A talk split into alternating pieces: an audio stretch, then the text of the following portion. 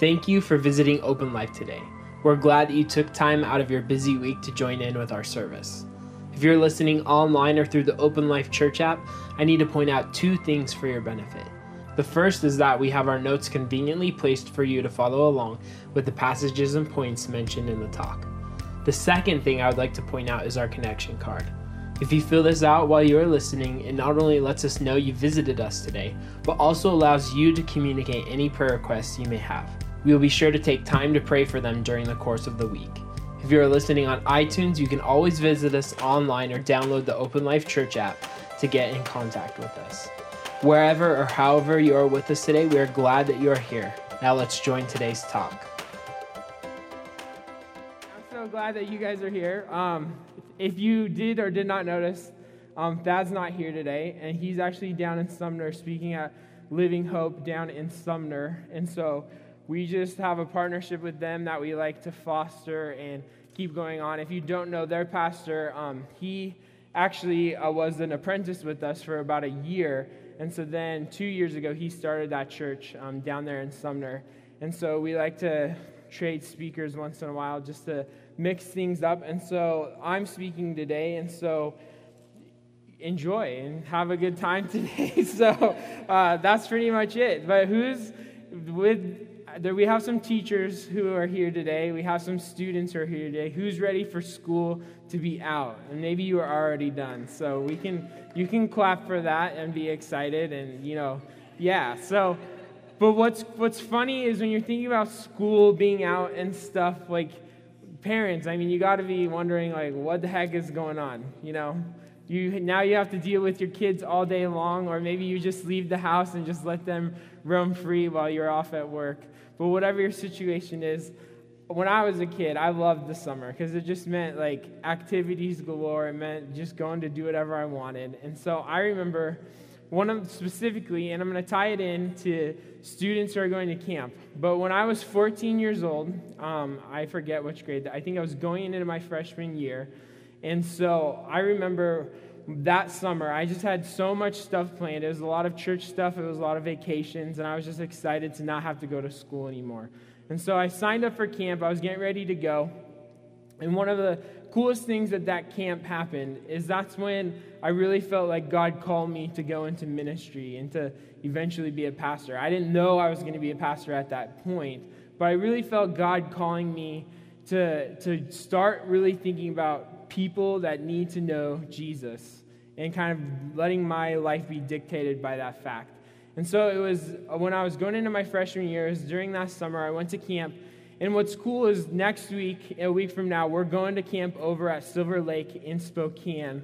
And it's going to be super exciting. But what's cool for me personally is it was I'm going to be able to go to the exact spot where I was sitting when I remember God really telling me, hey, you should really think about people that need to know me. And I remember that prayer, and I remember what the speaker was talking about, and I remember just sitting there thinking, yeah, you're right.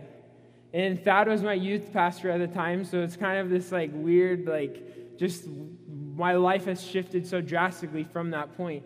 But I just remember from that point is when I decided with a friend of mine to start a Bible club inside of our, wasn't really a Bible club, but we met during lunch once a week um, in our junior high and it was just we met and we invited people. One week we always had pizza and invited people just to have lunch with us, and we'd have a pastor come and tell us about Jesus, and people would give their lives to the Lord.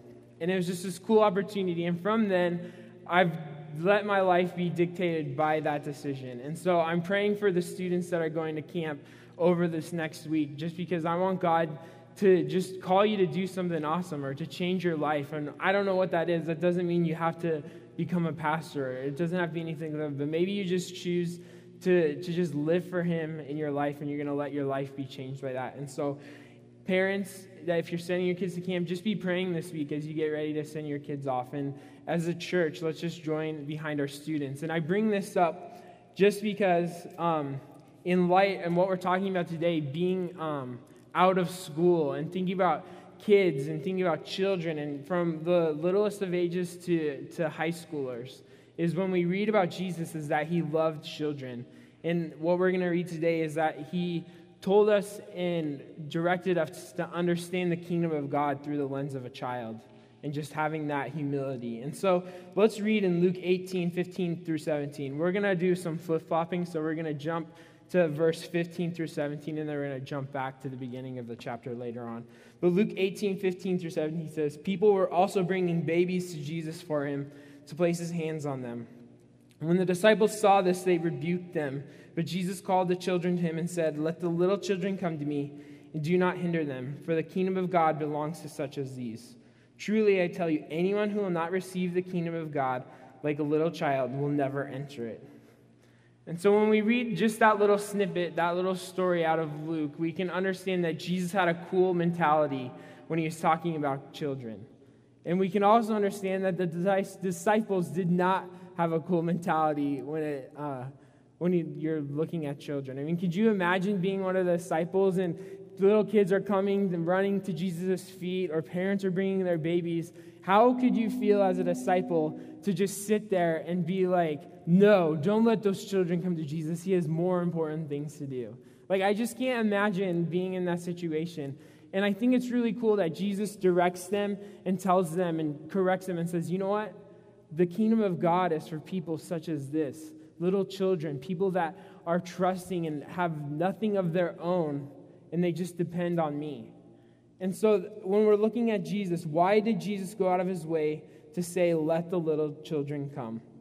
And so, in a book I've been reading, it's about the kingdom of God. It's by an author named Greg Boyd. He talks about children. And I just highlighted this actually this week, and it was kind of a coincidence that we would be talking about children today. But he says, to Jesus' way of thinking, there's no place in the kingdom for evaluating how important someone is on the basis of their power, possessions, money, or social respect.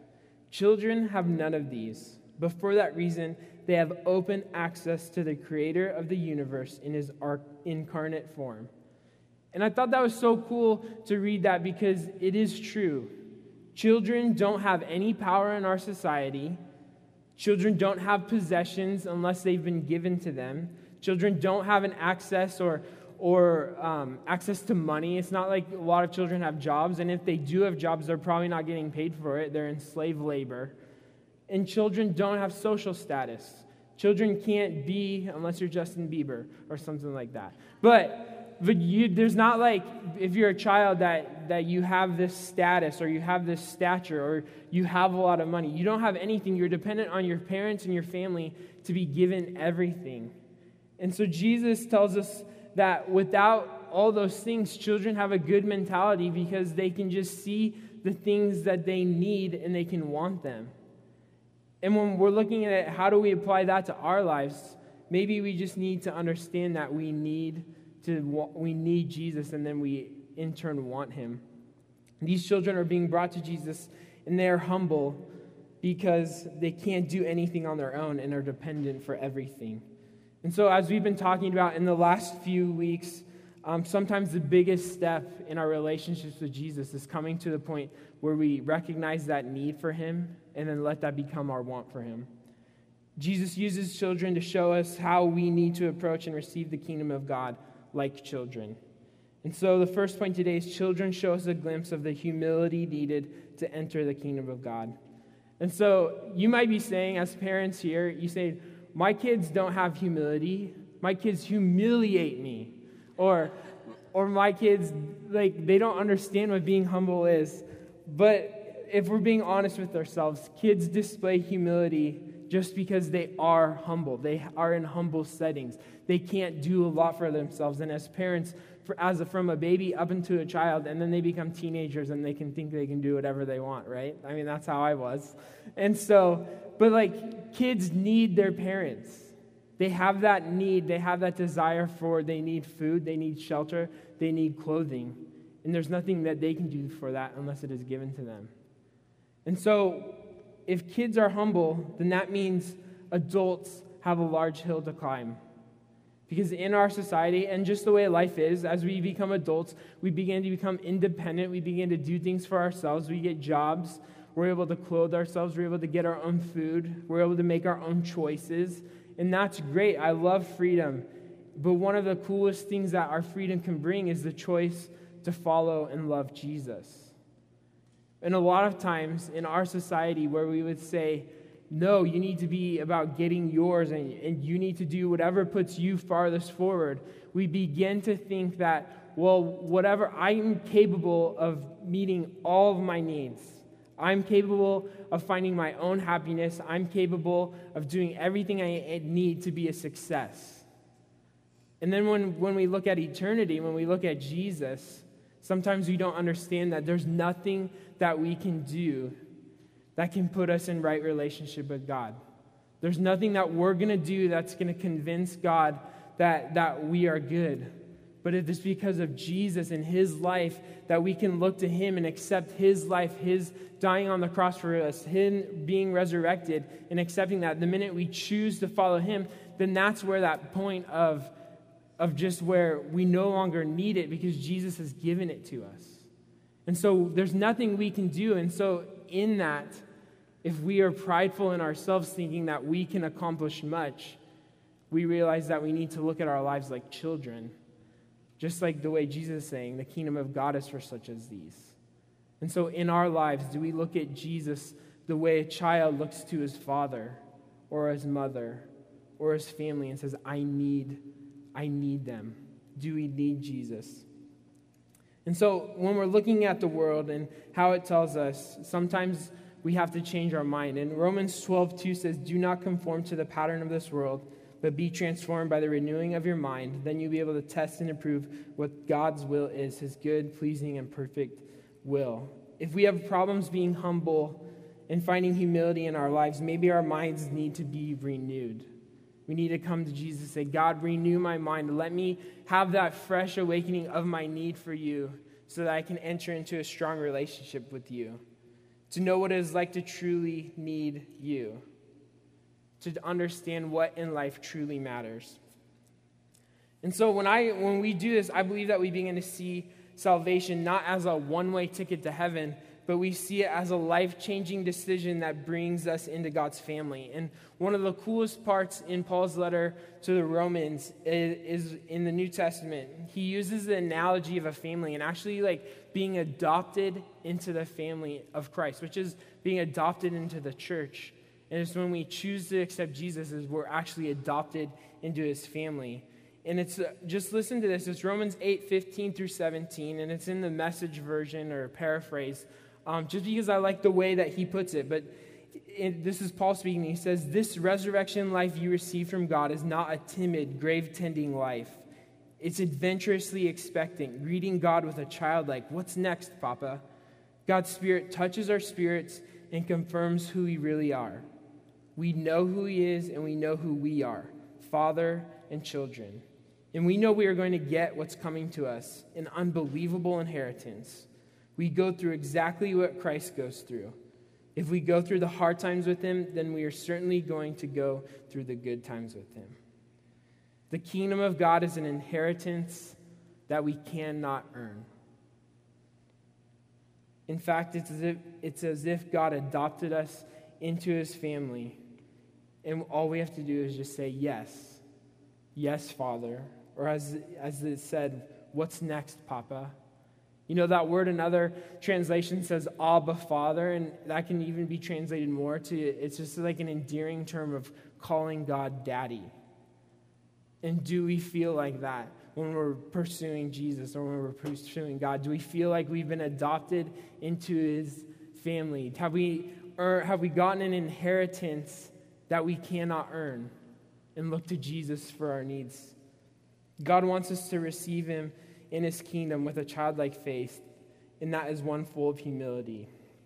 And so, the end of that passage that we read, when it's talking about going through hard times with him, then we'll certainly be able to experience the good times. It's a perfect transition to the beginning part of this chapter because it talks about, Jesus is talking about what we're going to do going through hard times and how we should live. And so that's what we're going to talk about the rest of today is when there are hard times, who do we look to? How do we pray? How do we process those things?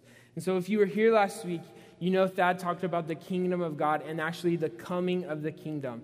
And Jesus was talking about after he after he dies and, is, and raises back to life, after he is ascended back into heaven, Jesus tells his disciples, I'm going to return.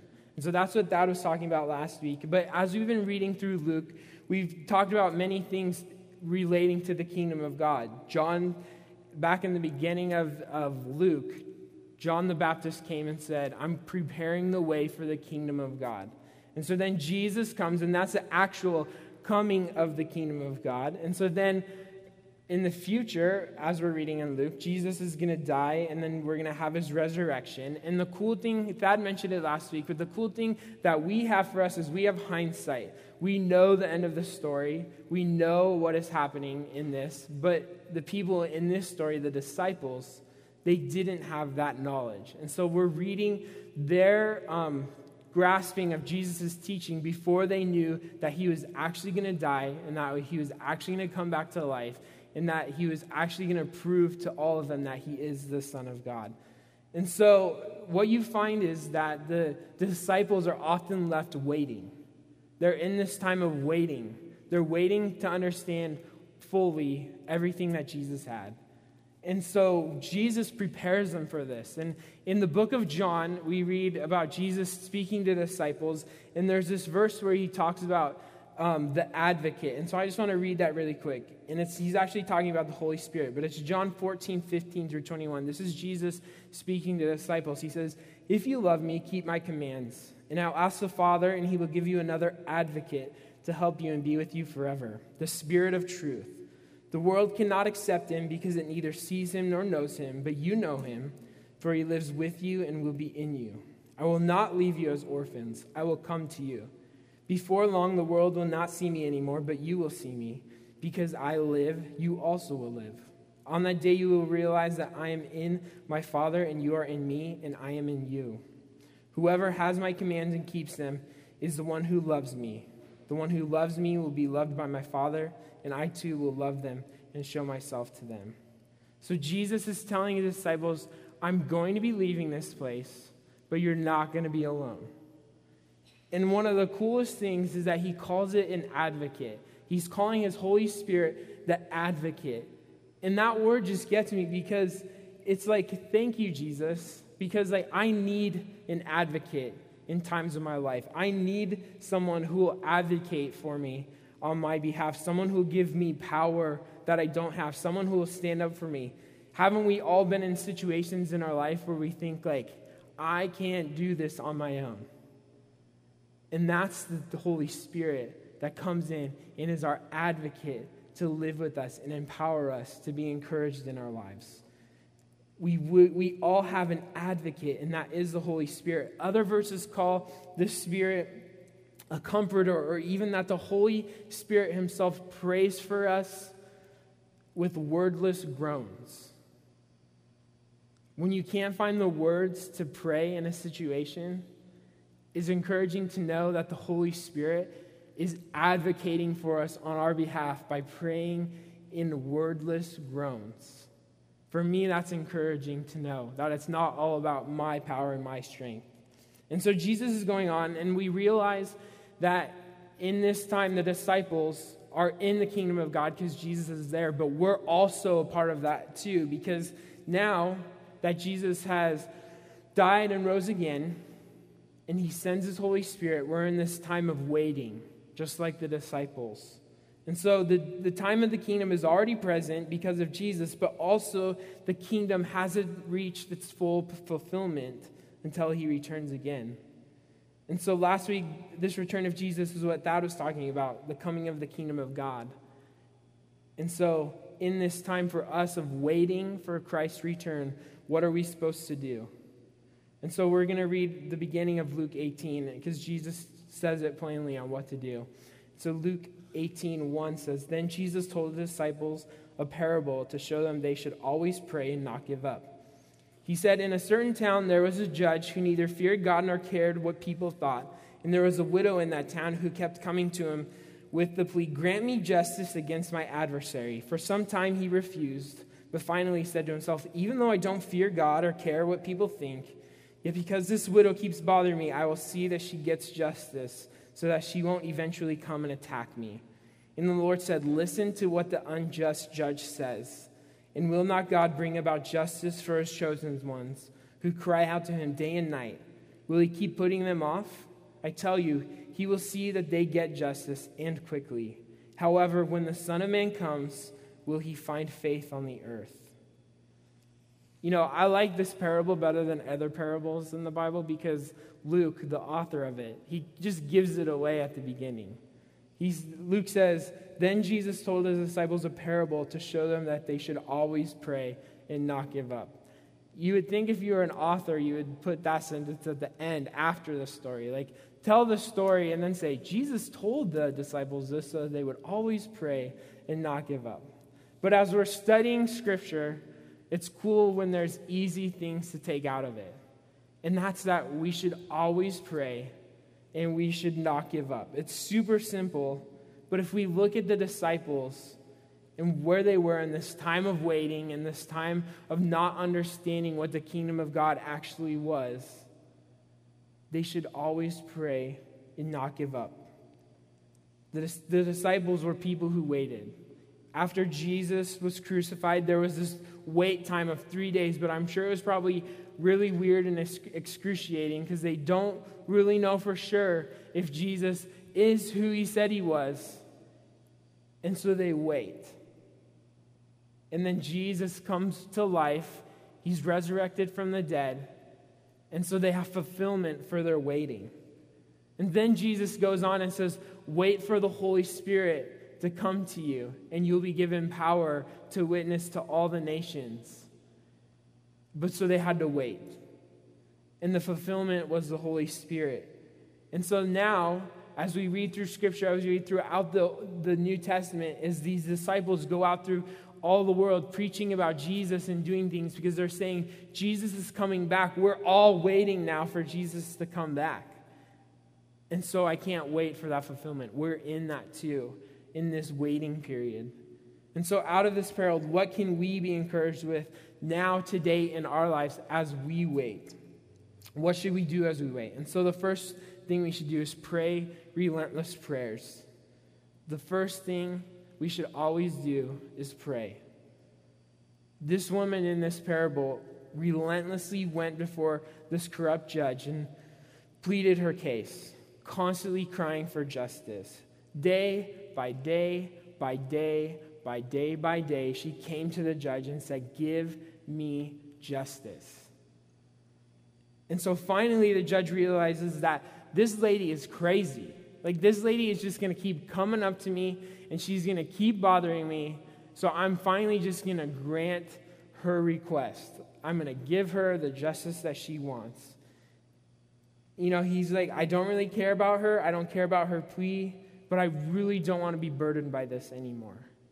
And then Jesus says, if this corrupt judge is going to meet this woman's need, how much more is the God who loves his children going to meet the needs of the prayers that they pray? And so I'm not naive enough to think that just because we pray our prayers, that that means that they become answered or that God grants those requests.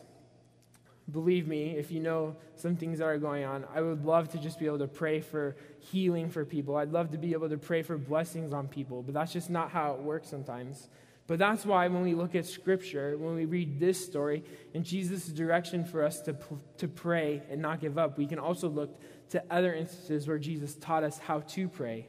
And so we read in Matthew 6, 9 through 13, this is the Lord's Prayer. It says, Our Father in heaven, hallowed be your name. Your kingdom come, your will be done on earth as it is in heaven. Give us today our daily bread and forgive us our debts as we also have forgiven our debtors. And lead us not into temptation, but deliver us from the evil one. So, if we pray that type of prayer, if we pray what Jesus told us to pray, then, then you're saying all my prayers will be answered, correct? Well, no, that's not how it works. But it is a way for us to gauge our attitude when we come to pray. And so when I read the Lord's Prayer, I just think of these quick things. I think it's all about God. He's got big plans, meaning that's His will. He's going to do what His will says. But I also have daily needs I can bring before Him. I need forgiveness, but then I also need to forgive others. I want to, I want to walk straight on this path, so God, keep me from temptation. And finally, God, please protect me from evil. And so, as we look at this Lord's Prayer, it's not a magic formula, meaning if you just pray prayers like that, that, that God's just going to grant all your prayers. But it does get us in this attitude of understanding what God is about and how we can be a part of His plan. And that God's will is coming. The kingdom of God is coming on earth as it is in heaven. And we get to be a part of that. We get to be people that bring the kingdom. And so, one of the coolest stories on prayer as a kid is at my church. When I this is like when I was in first to third grade, we had this thing called Adventure Club, and it was for little boys to hang out um, on Wednesday nights while their kid, while their parents could like go on a free date or something. You know, uh, I don't ever remember my parents even taking me. It was like my aunt who would drive us to church, and I'm pretty sure my parents just went and had fun, you know, and did stuff. And it's just this cool thing you don't realize, you know, but your parents actually have a life, not that revolves around me. So, um, but so at the end of these little adventure club meetings, the leader would always ask us, okay, does anybody have any praise reports or prayer requests? That was always, you know, praise reports and prayer requests. And so, you know, typical things would come up, uh, you know, pray for my vacation I'm going on, or pray for, please help my sister just to stop bugging me. You know, that was me. Like, just let them leave me alone. And then, you know, help us raise money for missionaries. That's like the most spiritual thing we would probably ask for. And not really for the missionaries, it's because there was a contest versus all like the girls' groups and the other boys' groups, you know. But I remember specifically this one kid. I remember he just said, you know what? My prayer request is please help my dad to accept Jesus into his heart. And as a first grader, you know, I like I didn't accept Jesus until I was seven, you know, but it's like you're like even as a seventh grader, I understood the magnitude of that prayer request. And so this prayer request though, like I remember the first time, but then it would go on for weeks. Like, please help my dad to accept Jesus into his heart. And I didn't know the whole story about what this guy's dad is all about or what his life was. But this prayer request kept going on, like weeks. It would go on for months. And like I remember when it would go for years. And so there's this temptation sometimes as little kids, you're like, why do we pray for this every week? Why do we do that? And I remember my teacher just saying, you know what, we pray for it because we're going to keep asking God to do work in, I don't even remember the kid's name, but in this dad's life. And so we did that. And so I remember with prayer requests, there's always praise reports. And what was cool is the time that that kid skipped the prayer request and was able to share the praise report that said, My dad finally gave his life to Jesus. And that was a cool moment. Even as like a young eight, eight year old, it's like I could celebrate with that kid. And so sometimes I think we need to remember is when I pray for things that seem helpless, I remember my friend's dad. Is that no matter how many times we come, we need to pray relentless prayers for God to work in people's hearts and in their lives. You know, faith can be built by a sudden miracle. I'm not doubting that when we pray one time that Jesus can come and change someone's heart or change our lives. But sometimes faith is built by a mountain of faithful, patient, intentional prayers. And so that's what we have to remember sometime in the kingdom of God to have that childlike faith to continually relent, not relent in our prayers to God. 1 Thessalonians 5:16 through 18 says, "Rejoice always, pray continually, give thanks in all circumstances, for this is God's will for you in Christ Jesus." Rejoice, pray, and give thanks. These aren't special occasion type things, these are daily, even hourly things we can do in our lives where we rejoice always, we pray continually, and we give thanks for what God is doing. The next thing that we can do as we wait for Christ's return is realize that God hasn't put us off. Jesus said that we would, that God does not put his people off, that he hears their cries. And sometimes I think that we think Jesus or God is upstairs and he's just like not listening to us.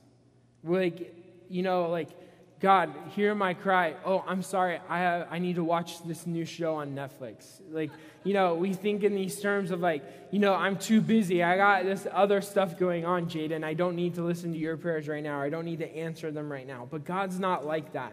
God hasn't put, fo- put us off. He wants to be intimately and personally involved with our lives.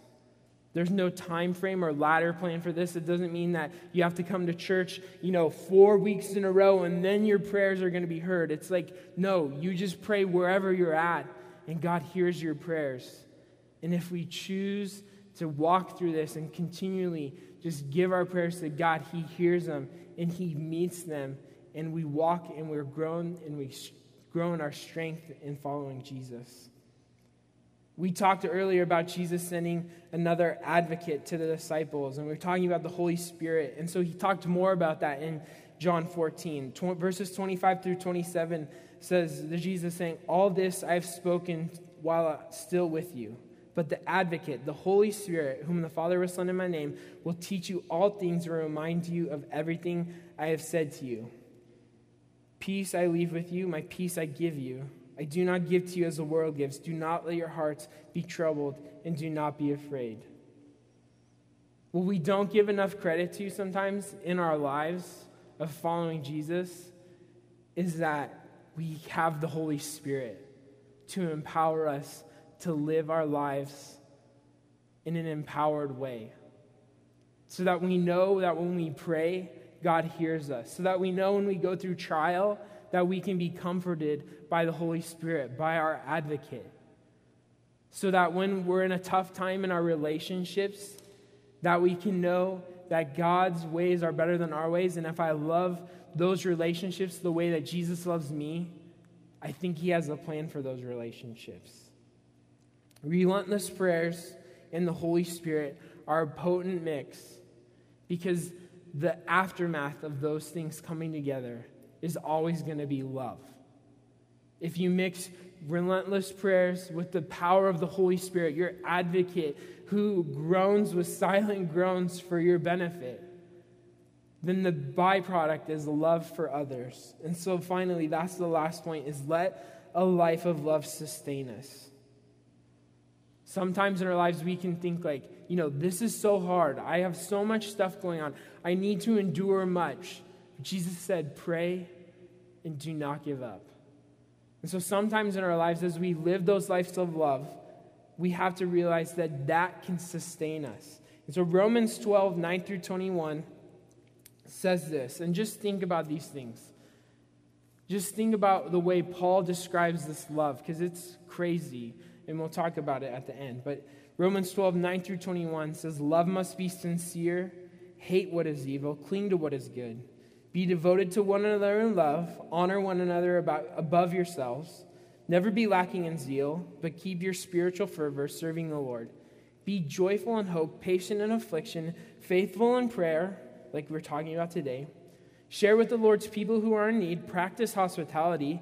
Bless those who persecute you. Bless and do not curse. Rejoice with those who rejoice. Mourn with those who mourn. Live in harmony with one another. Do not be proud, but be willing to associate with people of low position. Do not be conceited. Do not repay anyone evil for evil.